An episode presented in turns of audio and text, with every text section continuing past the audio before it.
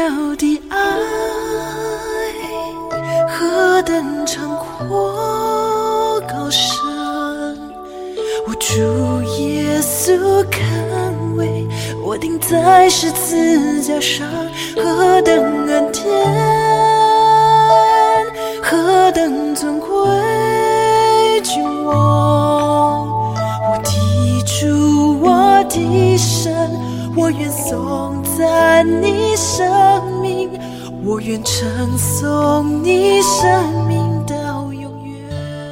亲爱的弟兄姐妹、各位好朋友们，大家早安！我们今天进入到《使徒行传》第十章，呃，要读的经文是从二十三节读到三十五节。好，那我们呃来呃念给大家听。次日起身和他们同去，还有约帕的几个弟兄同着他去。又次日，他们进入该撒利亚。哥尼流已经请了他的亲属、密友等候他们。彼得一进去，哥尼流就迎接他，俯伏在他脚前拜他。彼得却拉他说：“你起来，我也是人。”彼得和他说着话进去，见有好些人在那里聚集，就对他们说：“你们知道，犹太人和别国的人亲近来往，本是不合理的。但神已经指示我，无论什么人都不可看作俗而不洁净的。所以我被请的时候就不推辞而来。现在请问你，你们叫我来有什么意思呢？”哥尼流说：“前四天这个时候，我在家中守着伸出的祷告，忽然有一个人穿着光明的衣裳站在我面前，说：‘哥尼流，你的祷告已蒙垂听，你的周记达到神面前，已蒙纪念了。’你当打发人往约帕去，请那称呼彼得的西门来。他住在海边一个削皮匠西门的家里，所以我立时打发人去请你。你来了很好。现今我们都在神面前，要听主所吩咐你的一切话。彼得就开口说。我真看出神是不偏待人，原来各国中那敬畏主、行义的人都为主所悦纳。哦，今天啊要为我们分享信息的是呃贵正传道，我们把时间交给贵正杰。各位弟兄姐妹，新年蒙恩，事主更深，认识的事事主更深。今天我们要进入《使徒行传》第十章。那么，《使徒行传》第八、第九、第十章是普世宣教的展开。第九章讲到保罗得救，成为外邦人的使徒。那么，第十章本身是一个非常生动的故事。这个故事大家都耳熟能详。在这一章里面，我们看到了几个场景，主要提到两个人物，一个是哥。尼流是意大利营的百夫长，他是个虔诚人，他和全家都敬畏神，多多周济百姓，常常祷告神。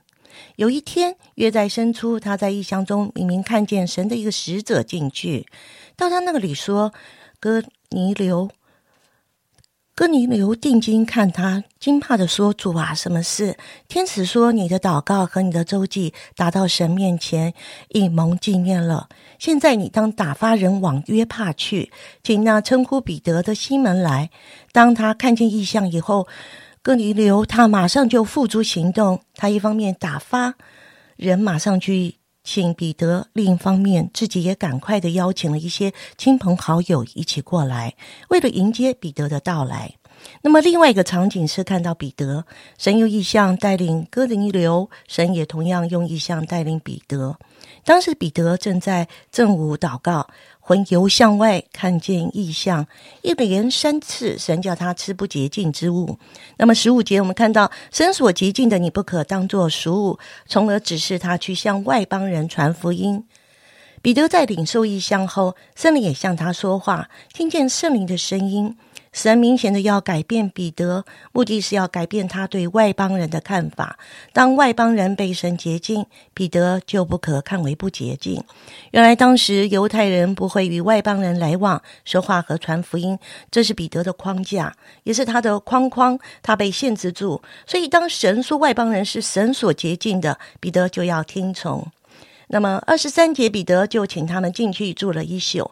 次日起身和他们同去。彼得邀请了几位外邦人与他同住。我们看到彼得他的态度好像改变了，他的眼光也被改变了，不再抗拒与外邦人来往。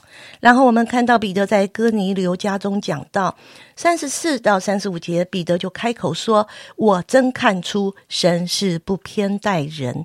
原来各国中那敬畏主行义的人。”都为主所悦纳，神界的圣灵很明显的降临和工作，让我们看见整个救恩、整个福音又在往外扩了一步。让我们看见哥里牛这一家的得救，也看见彼得怎样被主翻转，从一些犹太人狭窄狭隘的观念中被提升、被扩张，以至于让我们可以勇敢的去向万民传福音。弟兄姐妹，我不知道我们的生命当中有许多的限制框架，以至于好像很多时候我们都没有办法有一个突破。呃，我记得有一年我和世峰参加创奇福音队，我们的目的是要向穆斯林传福音。可是，在我们出发前三个月，我从我公公那里得知，我住在上海的表嫂罹患了肺腺癌。我们曾经在上海与我的表哥表嫂聚过一次餐，啊，我们有将近三十年没见过面。那个时候，我们还没有信主。当我得知我表嫂的状况时，好像圣灵将深深的负担放在我的心中。但是，我要如何去上海呢？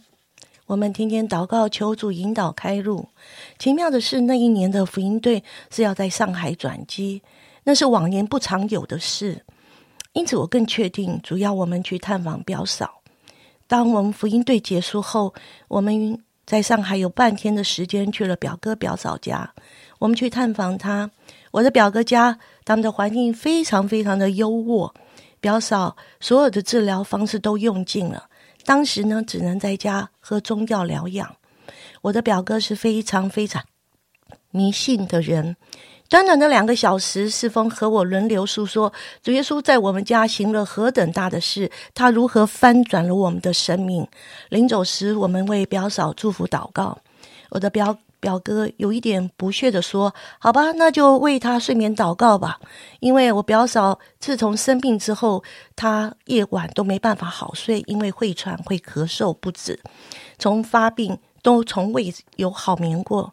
那一天，我和世峰，我们凭着信心，就为着我的打，我的表嫂祷告。”返台后，圣灵提醒我，以前在儿组的一起同工的姐妹，因为她的弟兄在上海工作，全家已经移居到当地。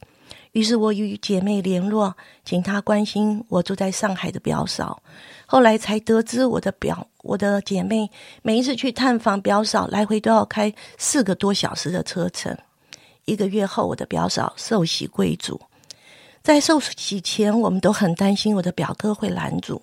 感谢神，表哥并没有阻拦。十月中旬，我们再次飞往上海。那个时候，我的表嫂已经挨末。表哥说，两个月前，我们从他们家。临走时为他们夫妻的祷告，没想到我的表嫂居然能一觉到天亮，而且还睡到打呼。我的表哥觉得太不可思议了。感谢主，让他们经历这一位又真又活的神，荣耀真的要归给我们的天上的父。第十章，我们看见神兴起环境和机会，他调度万有，他差派福音的使者去到他们当中传扬基督的福音。我们认识的神是不偏待人的神，他鉴察人心，他眼目遍察各地。弟兄姐妹，当圣灵感动你，你愿意顺服圣灵，进入神对耶稣基督救恩计划的心意中吗？好，我们谢谢桂珍姐的分享。我觉得哦，一早起来听到这么感动的一个见证，真的是很激励人心。这样子，那在呃桂珍姐分享的时候，我也呃想到这个呃今天的那个经文第三十节，呃哥尼流说我在家中守着生出的祷告。哦，真的每一次听到呃桂珍姐或世峰哥分享，就知道他们是一对祷告的夫妻，他们是一个祷告的人，以至于他们在祷告当中就经历神的带领跟突破。他们就可以进入到圣灵的那个呃引导当中，以至于呃他们可以把那个上帝的祝福就带给那个上帝已经预备好的人心跟那个家庭当中，可以突破很多的限制，可以突破很多的框框，可以突破很多呃自己或是对方的限制跟框框。真的就像呃刚才桂正杰所说的，当我们愿意呃来祷告神，来依靠圣灵的时候，真的我们就可以参与在上帝的一个心意当中啊！真真的盼望这样的一个见证，今天就不断的激励我们，我们也更多的来祷告，来进入到神的心意里面。我们一起的来祷告。现在上帝，我们要大大赞美你，谢谢你，因为你是不偏待人的神。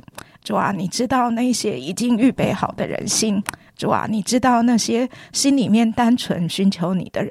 主啊，真的就求你自己啊，大大的使用我们。主啊，真的就是如同使用侍奉哥桂正杰一样，如同使用上海的那一位姐妹一样，愿意不负嗯。不啊不不计代价的，愿意付上一切的辛劳，我们都愿意把一个救恩能够传递给一个有需要的人。主啊，真的求你帮助我们在啊我们周围的环境当中，在我们的工作场所或是在我们的关系圈里面，主啊，你亲自的啊为我们开那个福音的门，为我们开通达的道路，好就有更多的人像哥尼流一样，还有他的亲属一样，可以领受你自己的救恩，可以进入你自己。神国的祝福当中，谢谢神，让我们在祷告当中经历一切的突破，经历一切的啊一个创新。感谢主垂听我们的祷告，祝福今天一切的生活，奉耶稣基督的名，阿门。